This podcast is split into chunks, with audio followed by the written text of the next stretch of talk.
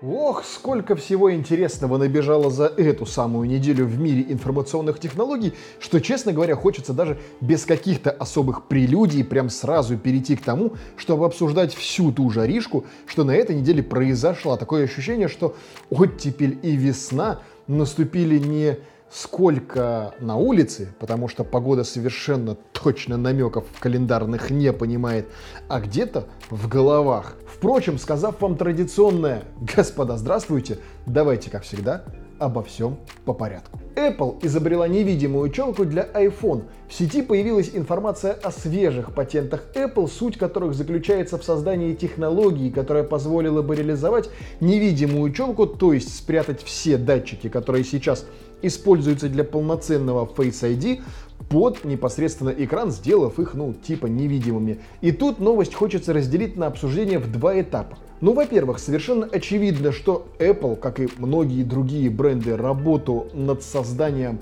подэкранных как камер, так и датчиков, разумеется, ведут. И мы уже с вами обсуждали и ZTE уже со вторым поколением их подэкранных сканеров, камер и всего остального. В общем, это та вещь, сомневаться в которой не приходится, но... И тут мы плавно перетекаем ко второй части, которую я хотел бы обсудить, потому что в последнее время уж сильно массируется в новостях история о том, что Apple уберет челку, Apple уменьшит челку, Apple сделает вырез или вообще капельку, что за бред. Я вам попытаюсь очень понятным примером сейчас все объяснить. Ну вот смотрите, берем телефон, да, но ну вот если не брать в расчет сейчас обои, которые выдают, что это Samsung, вот что за телефон перед вами сейчас находится? Может быть это Vivo, может быть это Huawei, может быть это, ну не OnePlus, хорошо, какой-нибудь Realme, может вообще Xiaomi. Таких передней панелей с таким вырезом, равно как и с любым другим капелькой, кругляшочком, овальчиком, каких угодно еще вырезов вот таких и телефонов с ними – ну просто пруд пруди, их сотни, их тысячи, их невозможно распознать, если вы положите рядом еще 5 или 10 телефонов, а вы легко найдете среди актуальных моделей даже этого года 5-10 телефонов с абсолютно таким же передним вот фейсом. Как их отличить между собой? Что перед вами? А теперь посмотрите на iPhone и на его переднюю панель. Да, челка многих может раздражать, челка многим может не нравиться, она не нравится и мне. Но что совершенно точно можно признать, так это то, что челка делает iPhone узнаваемым. Как только вы вот перед собой или перед кем-то держите передней частью iPhone, его можно идентифицировать совершенно четко и безошибочно.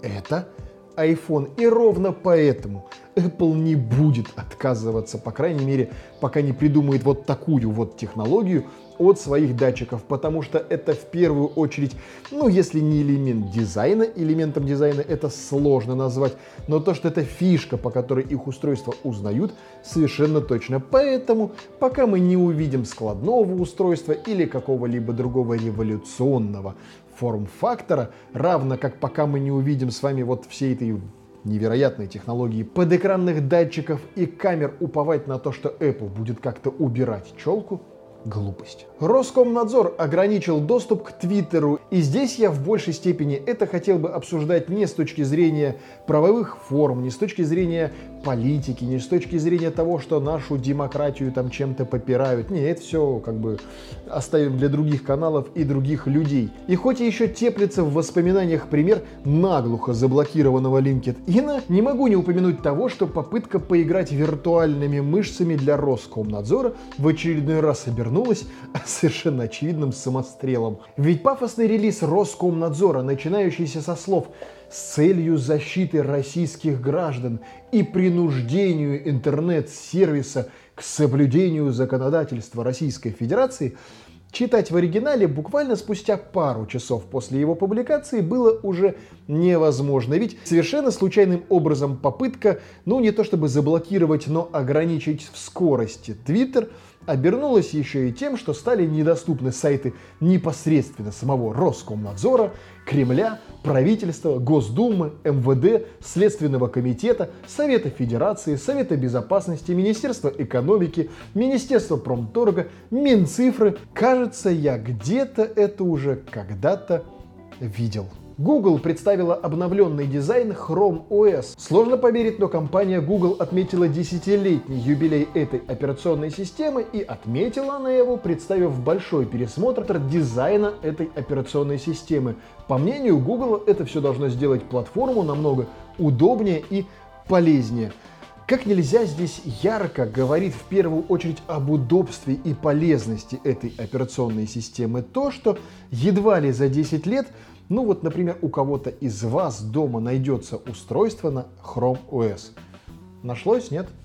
A few moments later. Нашлось? Я подожду. Еще подожду.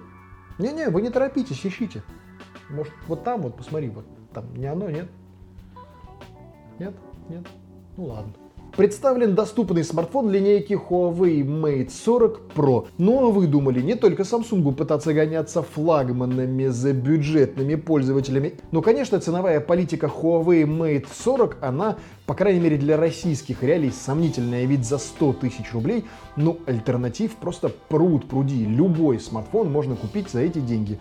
И, разумеется, оглядываясь не только на российский рынок как таковой и на свой внутренний рынок в первую очередь и на его запросы как формирующие то, что Huawei так или иначе несет в массы. Huawei в дополнение к Mate 40, Mate 40 Pro, Mate 40 Pro Plus, Mate 40 Porsche Design теперь еще выпускает Mate 40E. Заметьте, не Lite, который был бы понятен, а E.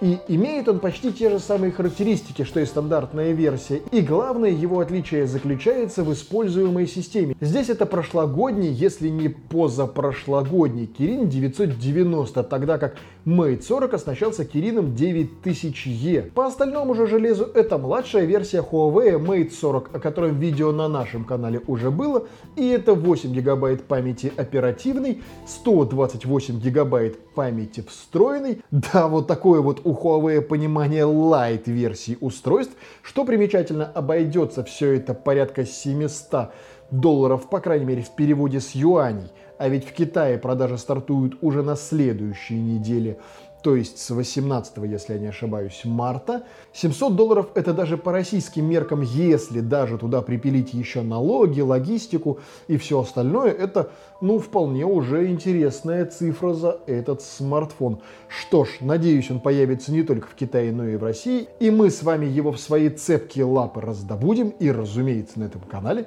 я про него расскажу, как всегда, дотошно и со всеми подробностями. Samsung Galaxy A82 готов к выходу выходу. И это, пожалуй, что если в действительности выйдет, то будет продолжением одной из самых странных линеек смартфонов. Заметьте, кстати, А81 был пропущен, а 80 это прям было очень, ну, я бы сказал, я не знаю, какое даже здесь слово подобрать, модно, странно, вызывающе, смело, Подберите сами в комментариях эпитет к этому смартфону. В общем, сейчас не только планируется, что выпустят продолжение, но и вроде как он уже засветился там и в агентстве по стандартизации и сертификации, и во всяких тестах, и куча уже есть его якобы изображений. Ну, в общем, Samsung в очередной раз пытается изобрести какой-то некий очень интересный внешний телефон. На сей раз ожидается, что он будет построен на Snapdragon 855 Плюс, да, вы не ослышались, а на нем делали смартфоны еще в 2019 году. Geekbench, по крайней мере, подтверждает именно такую информацию, равно как и то, что на нем будет установлено 4 гигабайта памяти оперативной и Android 11 связочка. Очень странная, учитывая вот все это железо и то, как это планируется к выпуску внешне. Вполне логичным становится понимание того, что Samsung это нужно выпустить просто ради того, чтобы показать, смотрите, как я могу. Samsung уронила цены на смартфоны в России, включая новейшие флагманы. И это можно было бы сейчас считать какой-то рекламной новостью. Мол, скорее бегите, покупайте, смотрите, как выгодно. Это можно было бы считать хорошей новостью. С точки зрения, смотрите, Samsung молодцы.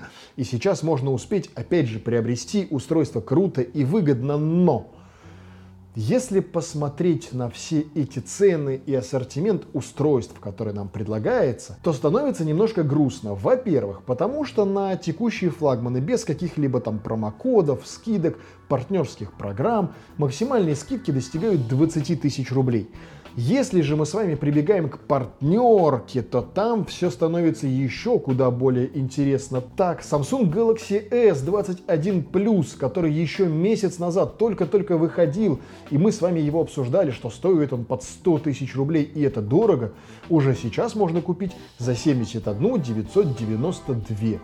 Samsung Galaxy Z Flip, который еще год назад стоил 120 тысяч рублей. И как забавно, ровно год назад, вот когда он вышел, мы с вами обсуждали, кто же станет популярнее, он или Motorola Razer, которые представляли примерно в это же время. И были большие баталии, какой же из э, вариаций этого форм-фактора победит и взойдет на пьедестал. Пророчили флипу большое модное будущее. Сейчас же он абсолютно не удел и продается за 70 тысяч рублей. В два раза практически за год, подешевев даже официально на своем сайте. Чего уж говорить о вторичном рынке, где эти смартфоны сейчас продаются, ну там, по 40 тысяч рублей. Легко можно найти в состоянии идеальной, только достали из коробки. Samsung Galaxy Note 20, который буквально мы обсуждали с вами по осени и который стоил 80 тысяч рублей, сейчас 60. Samsung Galaxy Z Flip 2, который лично я покупал за 170 тысяч рублей на старте продаж – сейчас предлагают за 140. А набор Том Браун, который на старте продаж уходил в небеса куда-то за цифру под 200 плюс, там чуть ли не под 300 тысяч рублей, а потом опустившись до цифры в 200, сейчас уже типа со скидкой продается за 160. И мне вот сейчас в комментариях очень интересно послушать, что думают об этом люди, кто так же, как и я, совсем недавно купил смартфон Samsung за полную стоимость. Вам как вообще вся эта история нравится, нет? Вы как вообще будете в будущем стремиться покупать флагманы Samsung на старте продаж, когда спустя некоторое время их продают чуть ли не в пол цены? Вы вообще хоть как-то будете стремиться следить за новинками компании Samsung и успевать, если вас вот откровенно так, по крайней мере финансово, кидают очень большой вопрос, на который у меня пока что нет ответа, и я искренне надеюсь, что Samsung, компанию, которую я очень сильно люблю, смартфонов, которые у меня великое количество, в том числе Galaxy Fold и первый, и второй, и смартфонов линейки А, у нас просто невероятное количество, о них много видео на этом канале. У нас теплые отношения с компанией Samsung но я не могу избавиться каждый раз от ощущения, что нас просто берут и кидают через корейский писюн.